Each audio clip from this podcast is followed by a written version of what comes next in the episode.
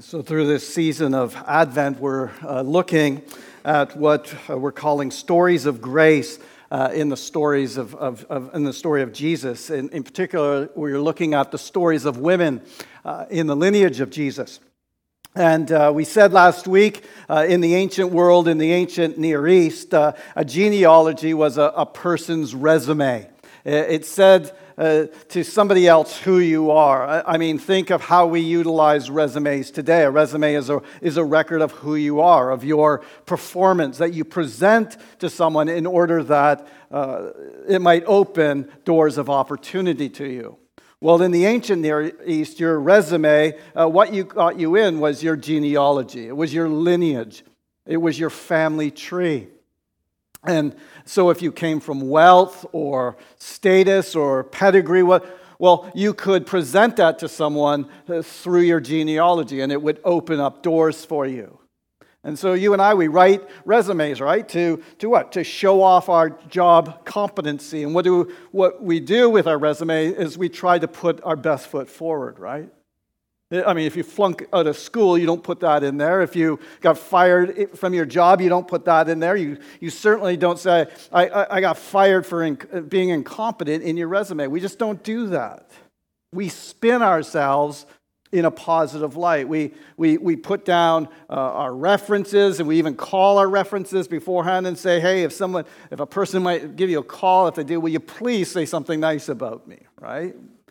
We spin ourselves in a positive light in our resume in order for opportunity to be open to us. And there are obvious times uh, when we exaggerate uh, those resumes a little. I, I, once had this book, it had um, archived uh, chronicles uh, from the New York Times through the decades, and it had highlights uh, from the personal section. And, and this one specific archive particularly uh, struck me. in the personal section, someone wrote this strikingly beautiful.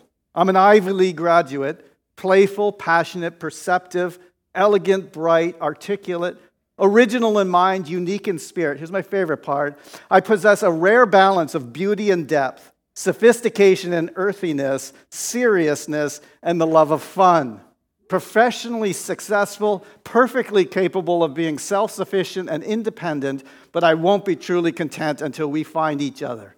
Please reply with a substantial letter describing your background and who you are. And this is how we present ourselves to the world, right? This is the way we do it. And this is why what Matthew does in Matthew chapter 1 is so incredibly shocking.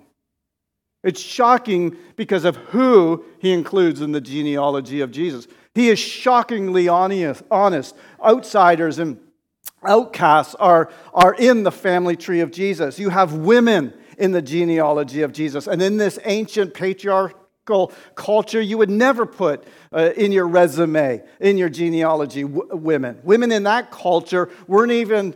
They, they, weren't even, they weren't even able to give testimony in a court of law. So you wouldn't list women. And yet, Matthew chapter 1, women are included.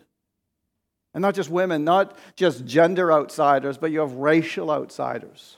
You have moral outsiders. You have the likes of Tamar and Rahab. You have people who, who would have been seen as living these kind of sordid lives. And, and they're in the genealogy of, of, of Jesus. And it begs the question what are these people doing there in the genealogy? Well, as we said last week, you can't really understand the birth of Jesus you can't really understand what Christmas actually means unless you look at the family tree of Jesus, at the ancestors of Jesus, and at their stories, at their lives, because their lives point repeatedly to who Jesus is and what he came to do. And last week we opened with Tamar. We looked at the story of Tamar, and today we're going to look at another of Jesus' mothers in the story of Ruth.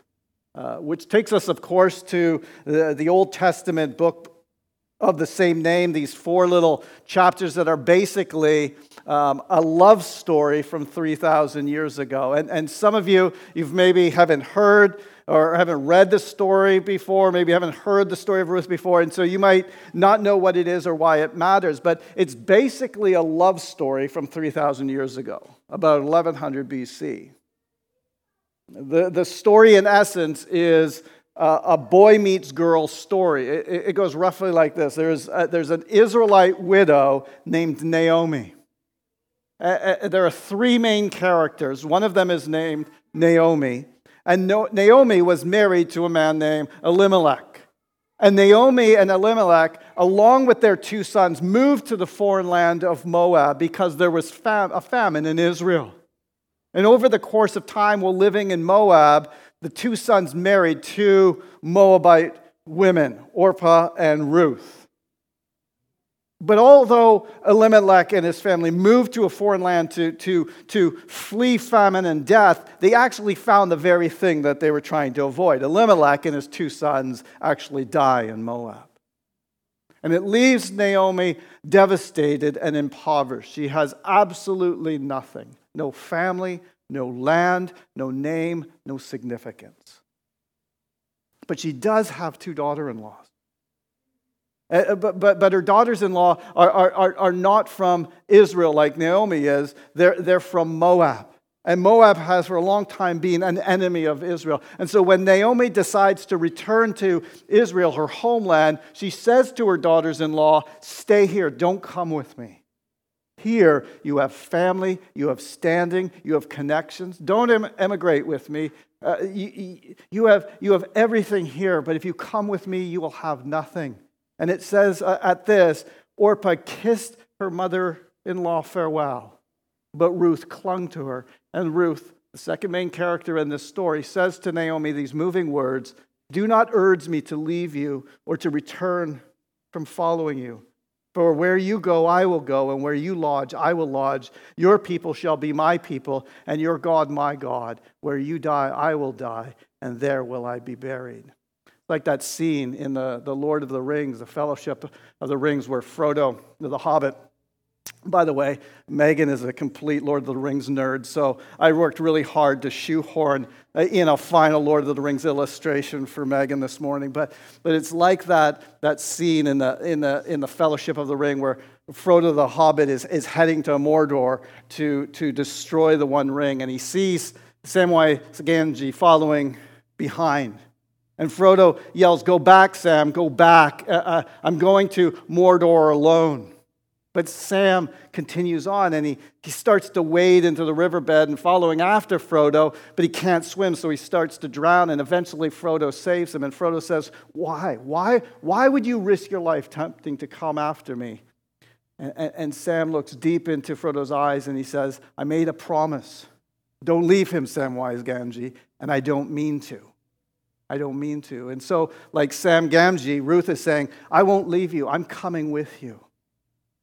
May the Lord deal with me ever so severely if I let anything except death part me from you. And so you have this Israelite woman and her Moabite daughter in law, and they come back to the land of Israel.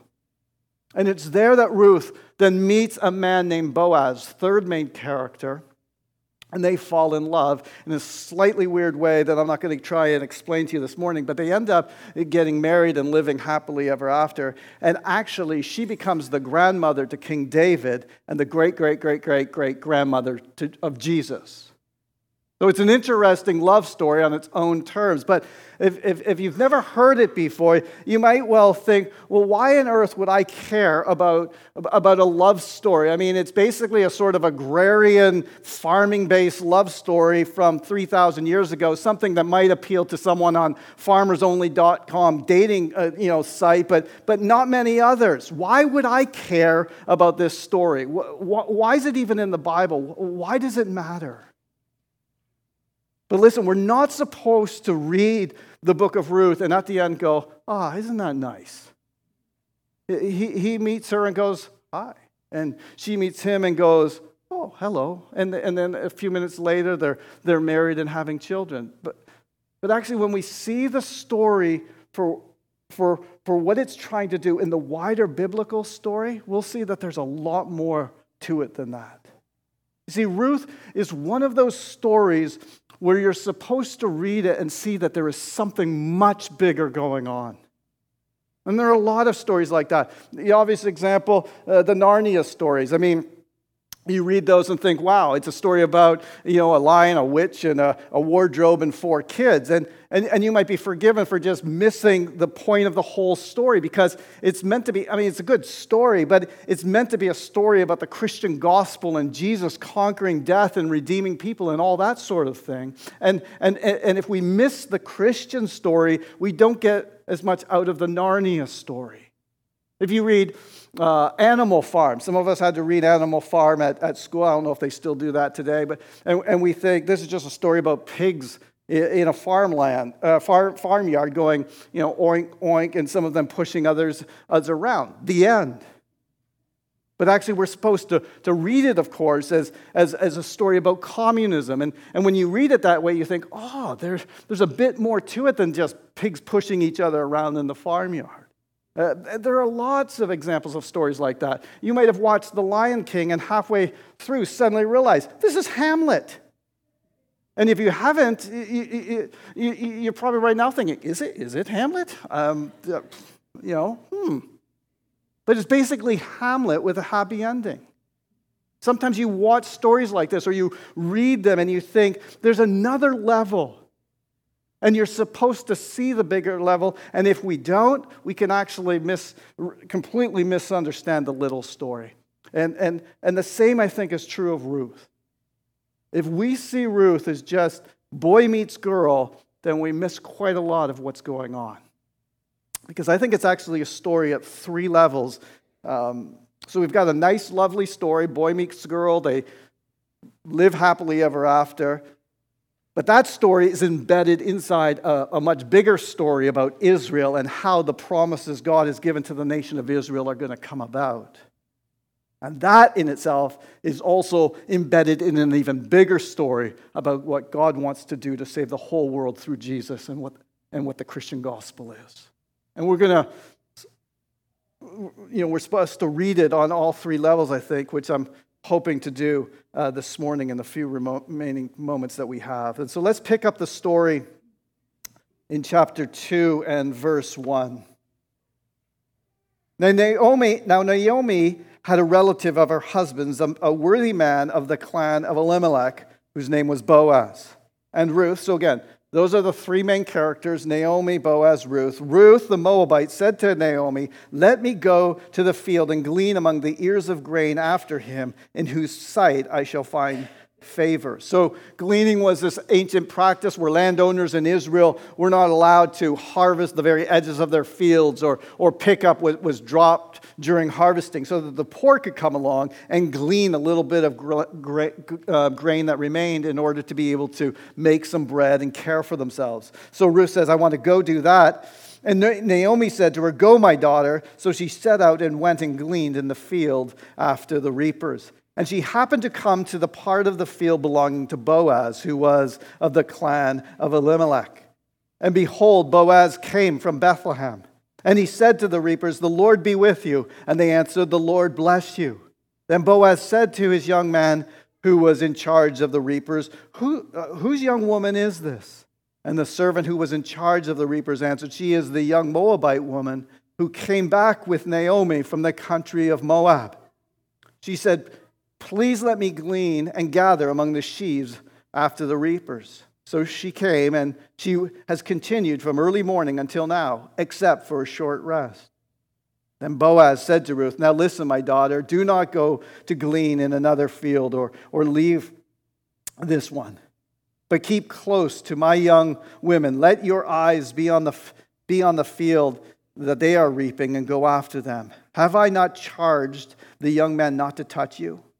And when you are thirsty, go to the vessels and drink what the young men have drawn. Then she fell on her face, bowing to the ground, and said to him, Why have you found favor? Why have I found favor in your eyes that you should take notice of me, since I'm a foreigner? But Boaz answered her, All that you've done for your mother in law since the death of your husband has been fully told to me, and how you left your father and mother in your native land and came to a people that you didn't know before. The Lord repay you for what you have done, and a full reward be given you by the Lord, the God of Israel, under whose wings you have come to take refuge. Then she said, I've found favor in your eyes, my Lord, for you have comforted me and spoken kindly to your servant, though I am not one of your servants. And at mealtime, Boaz said to her, Come here and eat some bread and dip your morsel in the wine. So she stopped beside the reapers, and he passed Uh, to her roasted grain, and she ate until she was satisfied, and she had some left over. When she rose to glean, Boaz instructed his young men, saying, Let her glean even among the sheaves, and don't reproach her. And also put out some from the bundles for her, and leave it for her to glean, and do not rebuke her. At which point, anyone who, who knows anything about gleaning is thinking, This is not gleaning at all. Like, you know, you know, why don't you just leave the bundles as, as well? You know, and, and the ones you've already picked, she can have, you know, s- some of that. Actually, you know, let's just, why don't you just actually pull it out of the bundle and give it to her? You know, I, I think it's pretty clear, it's safe to say that, that Boaz has taken a bit of a shine to Ruth. Uh, so she gleaned in the field until evening, and then she beat out what she gleaned, and it was about an ephah of, uh, uh, of barley. At which point we all go, What is an ephah? It means a lot of barley, more than you would expect from a day's gleaning. And, and she took it up and went into the city. Her mother, uh, her mother-in-law saw what she'd gleaned. She also brought out and gave her what food she'd left over after being satisfied. And her mother in law said to her, Where did you glean today? I, I wonder if that was like in, in, in quote marks, you know, I, where have you been gleaning? You know, like where have you been pilfering stuff? And, and, and, and, and where have you worked? But she realizes that someone must have taken notice of her. Otherwise, she, she'd never have had all this stuff. She said, Blessed be the man who took notice of you. So she told her mother in law with whom she'd worked that and said, The man's name with whom I work today is Boaz. And Naomi said to her daughter in law, May he be blessed by the Lord, whose kindness has not forsaken the living or the dead. Naomi also said to her, The man is a close relative of ours, one of our redeemers. And so, an ancient practice of, of redeeming is where, where you, if you'd uh, lost your husband, then maybe a relative of his might be able to marry you. And in so do, doing, redeem your land back so you get incorporated into his family and, and keep your family inheritance. And Ruth the Moabite said, Besides, he said to me, You shall keep close by my young men until you finished all my harvest. They finished all my harvest. And Naomi said to Ruth, to, to Ruth, her daughter in law, It's good, my daughter, that you go out with his young women, lest in another field you be assaulted. So she kept close to the young women of Boaz, gleaning until the end of the barley and wheat harvest, and she lived with her mother in law. And so, at one level, it's a, it's a nice love story. Nice rich man comes up to a, a poor woman uh, in a famine stricken country and goes, Hi. And she goes, Hello. And they live happily ever after uh, in the end. That, that's what happens. But I think if we read it at just that level, we miss a lot of the point of this story. And the reason I say that is because it completely neglects one of the three main characters. See, this story, in many ways, is as much about, or more about Naomi than it is about Ruth and Boaz.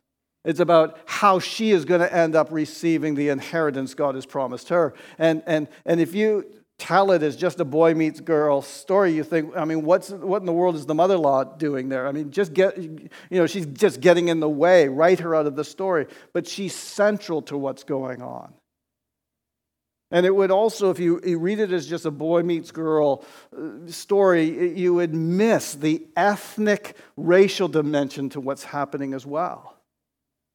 Because you have an Israelite man and a Moabite woman, and those two are not supposed to mix, as we'll see in a moment.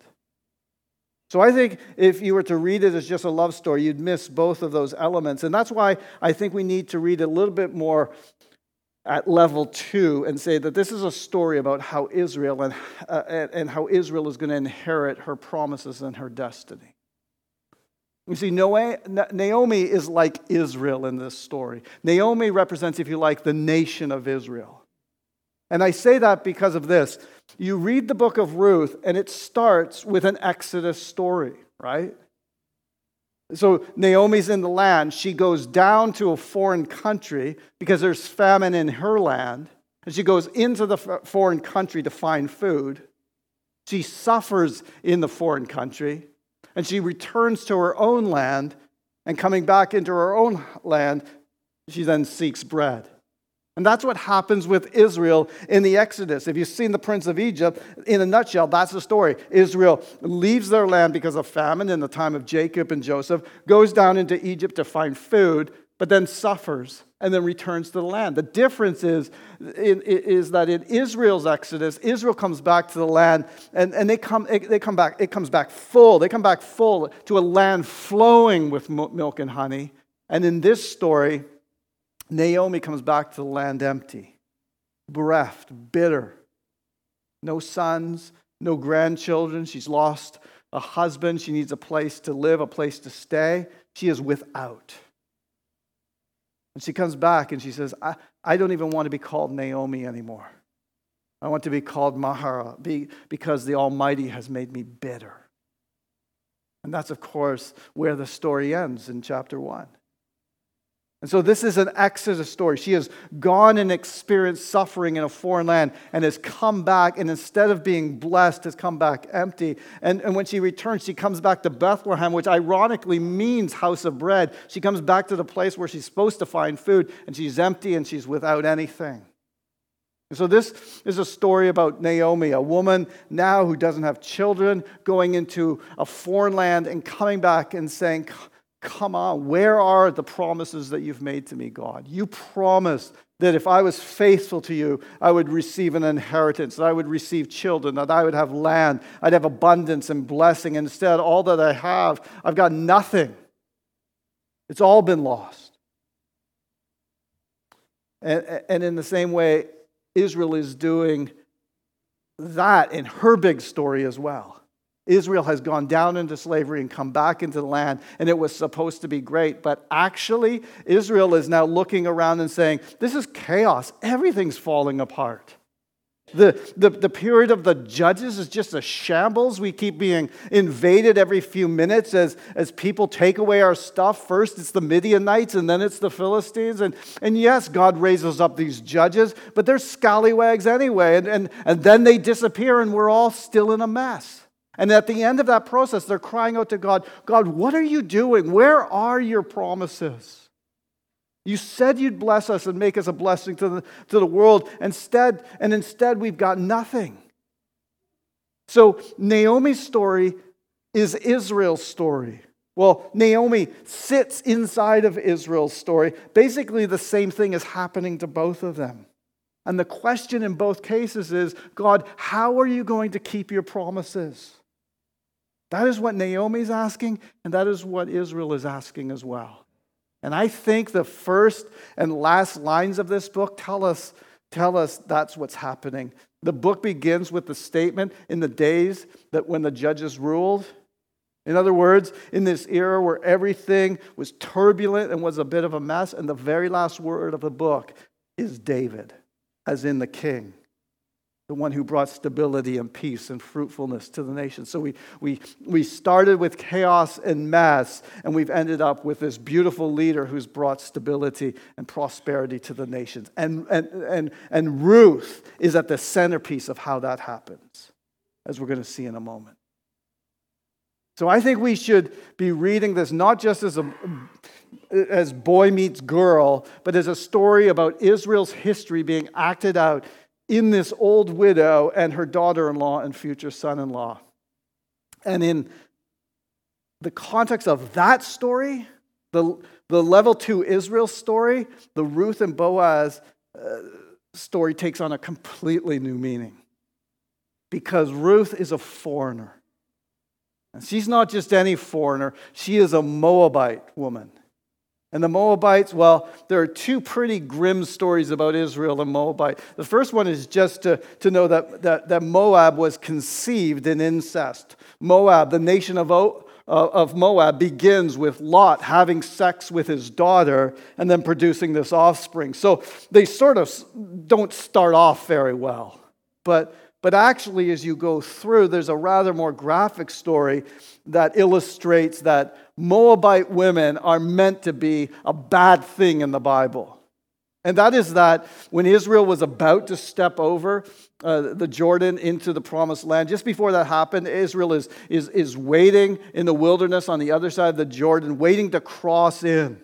And, and they hang out with the Moabite women, and the Israelite men go with the Moabite women, and they end up having sexual relations with them and begin worshiping uh, Moab, uh, Moabite gods. And Moses goes off on them, like, I cannot believe that this has happened, you know, all kind of Moses style. And during that story, while they are being rebuked by, their, uh, by God for their sin, very brazenly, an, uh, uh, an Israelite man and a Moabite woman walk through the middle of the congregation so all Israel can see them, and they go into their tent and start having sex.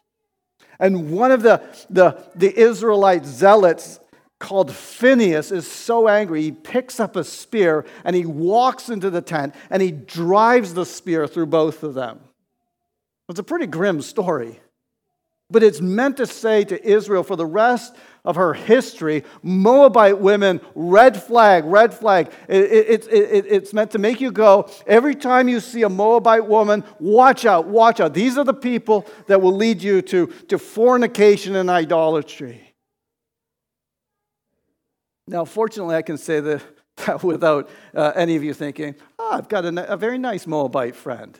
Uh, because there haven't been any Moabites for a very long time, which is quite nice that God has very graciously um, rem- gradually removed nations from history that would have been offended by reading the Old Testament. But, but, but, but, it, but in that story and in other stories, you know, Moabites were the ones who, who refused Israel bread and water and safe passage when they were wandering in the desert. They're the ones who hired Balaam of donkey fame to speak against uh, Israel. They're the ones that, that, that God says in Psalm 60 Moab is my wash basin. Moab is the place where I clean my hands when they're dirty. In other words, Moab is an enemy of God's people, and they always are.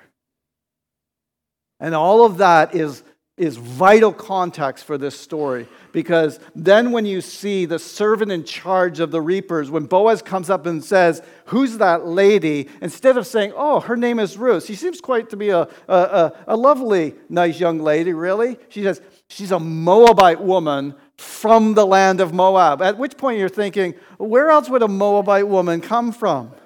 But, but that's the point. He says it twice because he's trying to get you to get whoa, this is whoa, whoa. This is one of those women. She epitomizes a foreign, dangerous, idol worshiping so and so. You see, in many ways, this is a story of the outsider. Ruth is an outsider, and that's why she is so shocked when she comes to Boaz and, and says, I'd really love to, to glean in your fields. And he says to her, You can, and I want you to stay with me and stay with my reapers, and, and you'll be safe. She's so astonished. Verse 10 Then she fell on her face, bowing to the ground, and said to him, Why have I found favor in your eyes that you should take notice of me, a foreigner? And Ruth's reaction when when you see it in the national context, is completely understandable. And yet Boaz blesses her anyway and says to her, May the Lord repay you for what you have done, and a full reward be given you by Israel's God, under whose wings you have come to take shelter and refuge, which is an absolutely beautiful blessing. Boaz says, in other words, you've come desperate to Israel's God, and, and he's not going to let you down. And then he welcomes her to, to his table and says, Hey, come, sit with me. Hey, here's some bread. Dip it in the wine. Join in. Here, here's a bit more bread. You can, you, can, you can now go away with an abundance, more, far more, in fact, than you ever asked for. You will return to your mother in law and show her because you have been blessed with abundance.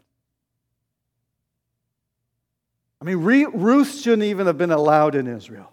She shouldn't be allowed to marry into this family, and she certainly shouldn't be the means of Naomi getting a, a daughter in law who will produce a grandson who becomes king, and then a great, great, great, great, great grandson who is King Jesus. It's outrageous that Ruth should be in that story at all. But God has set it up this way that, that Naomi's promises will be fulfilled, and her little exodus out of the land and back in will be ended by including a Gentile into the family. And similarly, God wanted the promise to Israel, the promises to Israel to be fulfilled, and her exodus ended by including Gentiles in the family. That's what God was doing. God was saying, This isn't just about Naomi, this is about the nation. You guys will be blessed when Gentiles come in. And that's the way God set things up. So, this is not just a boy meets girl story, it's a story about a nation as well. But even more, it's a story of the purposes of God of bringing insiders and outsiders together. Right? Naomi is Israel, and Ruth is the Gentiles, which is all of us who are not Jewish ethnically. And my guess is that the vast majority of us this morning are Gentiles. We are not Jews. We, I mean, we come from America or Canada or Mexico or wherever it may, may be, and we are all outsiders to the purposes of God. I mean, Israel is where God chose to make his dwelling place. He said, I'm going to live on this mountain, in this temple, in this little box, the Ark of the Covenant. And I'm going to sanctify this little city, Jerusalem. And I'm going to live in the midst of these people. And you guys, well, I don't even know who you are. I mean, by being Americans, we are, we are the people Isaiah was talking about when he said, well, there's going to be people from this land and this land and this land and this land, you know, all the ones we've heard of. And then there will be the peoples from the, the distant coastlands and islands that we have no idea are, are out there.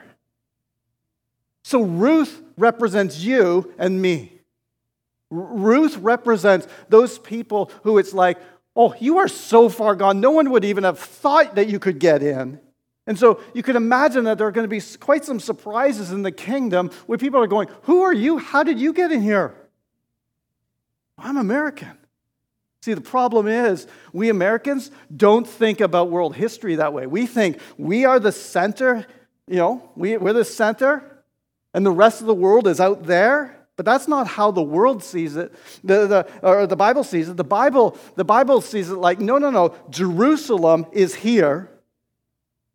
And America, I mean, if Jerusalem is the bullseye, and, and the rest of Israel is like that little red dot around the bullseye where you get, you know, 25, that little outer ring, then Europe and the Middle East and, and, and you know, the northern half of Africa, like they're on the dartboard.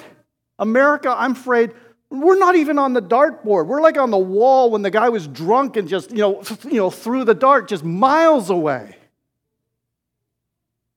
And the point is, Ruth plays the part of that person, the Moabites, the outer darkness people, the ones who missed the dartboard altogether. Ruth plays the part of you guys and me. And she, of course, like you and me, is looking at the purposes of God and saying, wow, there's blessing over there. And I want it and I can't have it because of where I've been born or because of the context I'm in. I'm not entitled to the favor of God in my life at all. I am an outsider and I want a home. I want a family. I want a people. I want inclusion and a place at the table, and I can't have it. And meanwhile, Israel is saying, I want my exodus to be over. I want my purposes to come about. I want, I want, I want God's promises to to me to be fulfilled. So Naomi and Israel are saying that, and we and Ruth are saying, Let me in, let me in. And neither of them are possible unless there is a Redeemer who will step into history and bring together the outsider and the insider so that we can come together. Boaz is Jesus. He's the guy who steps in and says, Hi. And we're the ones who say, Wow, who are you? And he's the one who says, Of us, who's that, who's, who's that woman? Who's that guy? Who are they? And people say, that, that, That's a Moabite. Don't let them in. And he says, Hang on a second. Come here. Let me talk to you I want you to stay with my people. I want you to find safety. You will be safe and protected as long as you stay near me. And then we look to Jesus and we say, Hang on a second, don't you know where I've come from? And, and, and we're looking at him going, What are you doing? How could you notice me? And we fall on our faces before him and say, Why are you noticing me since I am a foreigner? And then he says to us, The Lord is going to repay you for what you've done, and a full reward will be given you by Israel's God, under whose wings you have come to take refuge. That's what we do. Ruth and us, we're the, we're the same. We, we come empty to the God who gives shelter and say, I haven't got anything. I come hungry and without anything. Please, would you help me? And he says, Yes. And at the end of the day, uh, uh, of course, he's piled us up with so much grain that we don't know what to do with it all. We say, Please, please, like that woman that comes to Jesus, can I just have crumbs? The crumbs that fall from your table? And he says, No, no, no. There are no crumbs around here. There's not just, you know, you're not just going to glean the husks. Here are the sheaves. In fact, give them, the, give them an ephah of barley. And so we go home with all of this stuff and we say, Look how much abundance he gave me. And our family says, when Naomi said, How the heck have you been gleaning that much? You know, where have you been? Who is this man who has blessed you? And we say, Covered in abundance. The man I worked with today is called Jesus. And they say to us, Wow, blessed be he whose kindness has not forsaken the living or the dead. That man is our Redeemer. And we join in and say, Wow, what a privilege it is to be of those who have been redeemed by the only man who can connect the outsider with the promises. And we're going to we're to conclude in a moment in a as we do each week in a very special way by breaking bread and taking wine. And the reason we do so is because of a verse that you might have missed, smuggled into the midst of this story, when Boaz says, Hey, come here, eat some bread, drip, dip it in the wine. And when you and I read the scriptures, you know, we tend to do it. And Boaz said unto her, Come and take some bread and, and dip it in the wine. And, and there's always that voice that we, we, you know, that we read the scriptures with. But I think Boaz, I mean, I, I read, read the story with a little imagination. Boaz himself is it, it, probably in the throes of a meal, and he's like, ah, come on in, take a seat, take some bread, come and have some wine. Join in the party, join in the family. You are welcome at my table. And if I say you're welcome at my table, then all the promises that belong to me because of my heritage now become valid and applicable to you. So come and eat at my table. And you know what Jesus wanted to say uh, when he said, This is how I want to, to show you how included and loved you are? He said, Let's have a meal. He didn't just say, Here's a truth. Here's a doctrine, write it down. Here's even a song as beautiful as those are. He said, Here's a meal. I want you to see that you are welcome at my table. Here, take some bread and dip it in the wine, if you would, and join in the meal of those who know they're accepted and welcomed at the table of God because He has made a way for them to be redeemed.